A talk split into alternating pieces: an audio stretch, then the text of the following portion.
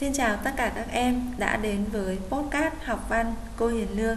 Trong tập podcast này, cô sẽ hướng dẫn các em phân tích một đoạn thơ, đoạn thơ số 3 trong đoạn trích đất nước, trích trường ca mặt đường khát vọng của nhà thơ Nguyễn Khoa Điềm.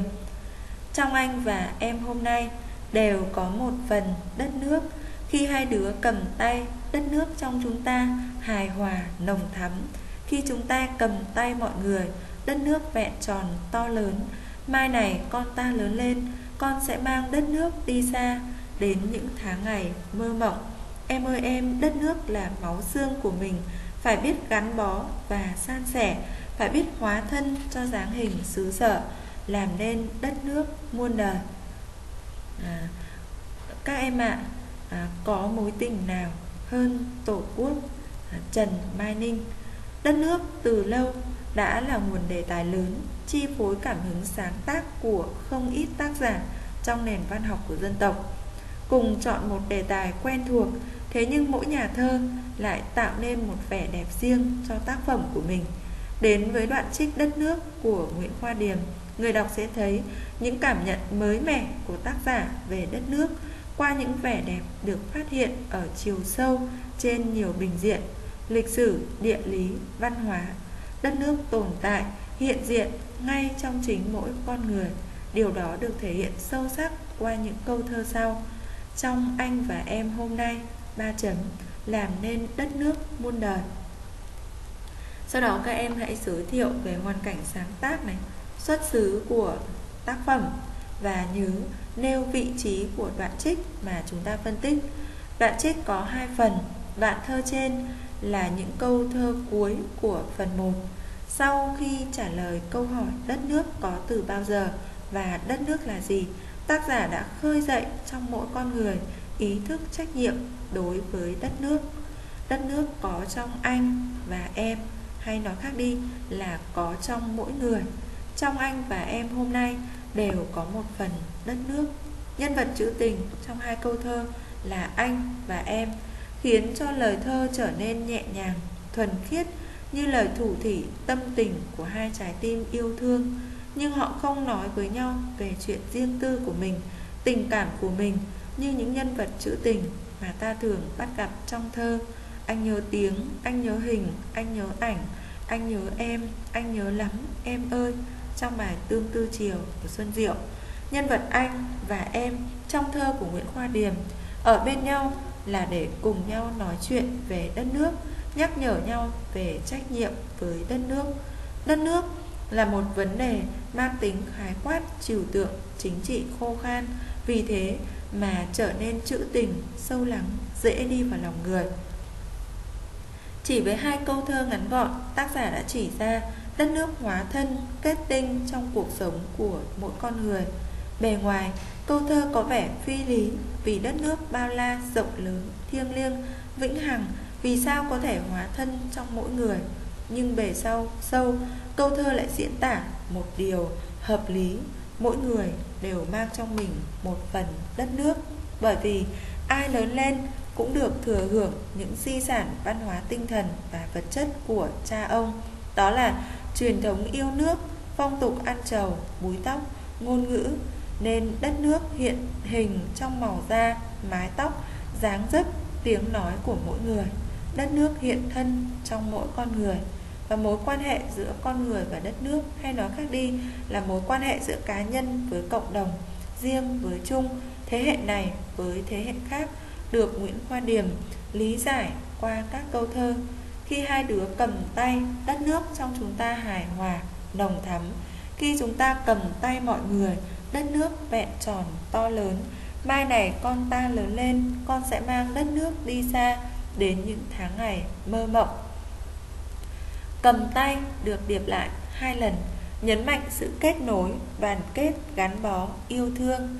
Khi hai đứa cầm tay, thể hiện mối quan hệ giữa cá nhân với cá nhân.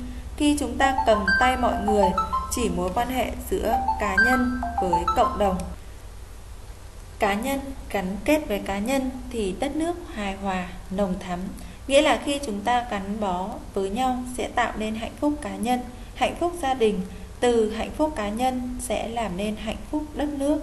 Cá nhân Gắn kết với cộng đồng thì đất nước sẽ vẹn tròn, to lớn, tạo nên sức mạnh đoàn kết, nhấn chìm bẻ lũ bán nước và cướp nước.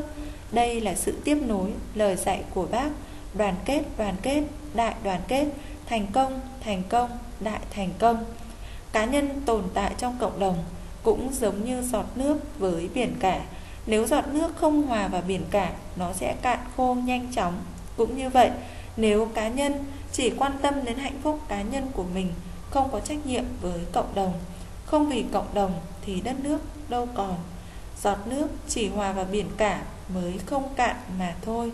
Con người phải gắn kết với con người, với tập thể, cộng đồng thì cuộc sống mới có ý nghĩa, ngày càng tốt đẹp hơn. Nói như nhà thơ Tố Hữu, một ngôi sao chẳng sáng đêm, một thân lúa chín chẳng nên mùa vàng. Một người đâu phải nhân gian, sống chăng một đốm lửa tàn mà thôi.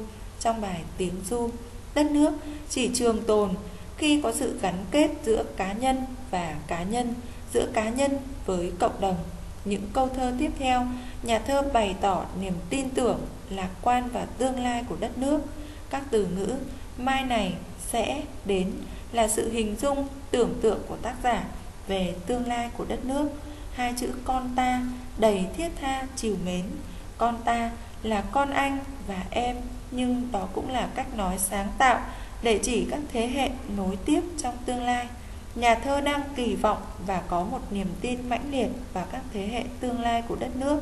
Sau này, khi con trưởng thành, con sẽ mang đất nước đi xa, vượt ra ngoài không gian chật hẹp, đưa đất nước hòa nhập với quốc tế đến những tháng ngày mơ mộng, vượt sang cả mong đợi của thế hệ hôm nay.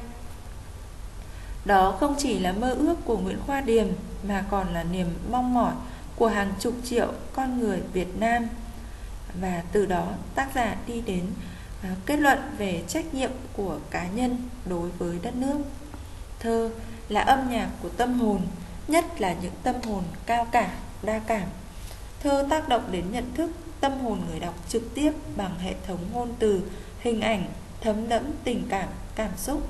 Cảm xúc của nhà thơ càng nồng nàn, chân thành, thì tiếng nói của nhà thơ tác động đến độc giả càng thấm thía, sâu sắc. Các câu thơ cuối của đoạn trích là những lời chân thành, xúc động, bật ra từ cảm xúc mạnh mẽ, mãnh liệt nhất của nhà thơ. Em ơi, em, đất nước là máu xương của mình, phải biết gắn bó và san sẻ phải biết hóa thân cho dáng hình xứ sở làm nên đất nước muôn đời ba chữ em ơi em ngắn gọn hàm xúc nhưng được tách riêng ra thành một nhịp vang lên trong câu thơ như tiếng gọi tha thiết chiều mến với người yêu thương đó chính là khúc dạo đầu cho lời nhắn nhủ ân tình nhẹ nhàng cảm động biện pháp tu từ so sánh đất nước là máu xương của mình khiến cho khái niệm đất nước trở nên cụ thể, hữu hình. Trong đó máu xương mang nhiều ý nghĩa. Trước hết, đất nước được xây dựng, bảo vệ bằng máu xương của biết bao người Việt Nam, của biết bao thế hệ cha ông. Đất nước cho chúng ta hình hài, máu thịt, đất nước không chỉ bên ngoài ta như con đường, ngọn núi, dòng sông mà còn hiện hữu trong ta và trong từng giọt máu Việt Nam. Từ đó, nhà thơ đưa ra những lời nhắn nhủ thiết tha về ý thức trách nhiệm của cá nhân với cộng đồng. Điệp ngữ phải biết thúc giục mỗi người phải có trách nhiệm với đất nước bởi sự trường tồn của đất nước cũng là sự trường tồn của mỗi người. Và Nguyễn Khoa Điềm chỉ ra mỗi người cần có hành động gắn bó là phải xem đất nước như một phần thân thể, yêu thương đất nước như yêu thương chính bản thân mình, máu thịt của mình, rất nhiều nhà thơ khác cũng đã ý thức được sâu sắc điều đó. Chế lan biên đã viết ôi, tổ quốc, ta yêu như máu thịt, như mẹ cha ta, như vợ, như chồng ôi tổ quốc, nếu cần, ta chết, cho mỗi ngôi nhà, ngọn núi, con sông. Trong bài sao chiến thắng, san sẻ là giúp đỡ, hỗ trợ nhau, yêu thương, đùm bọc, lá lành, đùm lá rách, luôn ghi nhớ lời dạy của cha ông. Nhiễu điều phủ lấy giá gương, người trong một nước phải thương nhau cùng. Hóa thân là sẵn sàng hy sinh cho tổ quốc, sẵn sàng quyết tử cho Tổ quốc quyết sinh. Đó là tinh thần quyết chiến, quyết thắng kẻ thù xâm lược. Sự gắn bó, san sẻ và sẵn sàng hóa thân cho đất nước đã, đang và sẽ làm cho đất nước mãi phát triển và trường tồn. Đoạn thơ đã khơi dậy ý thức cá nhân đối với đất nước. Mỗi cá nhân cần phải có trách nhiệm tự nguyện gánh vác những công việc chung của đất nước. Khi đất nước có giặc ngoại xâm thì phải hòa mình vào cuộc chiến đấu của dân tộc. Khi đất nước thái bình thì phải học tập, rèn luyện để phát triển dựng xây đất nước ngày càng giàu, đẹp và mạnh hơn. Và sau đó chúng ta cũng biết một cái đoạn văn uh, chốt lại về nghệ thuật. Thơ hay là hay cả hồn lẫn xác.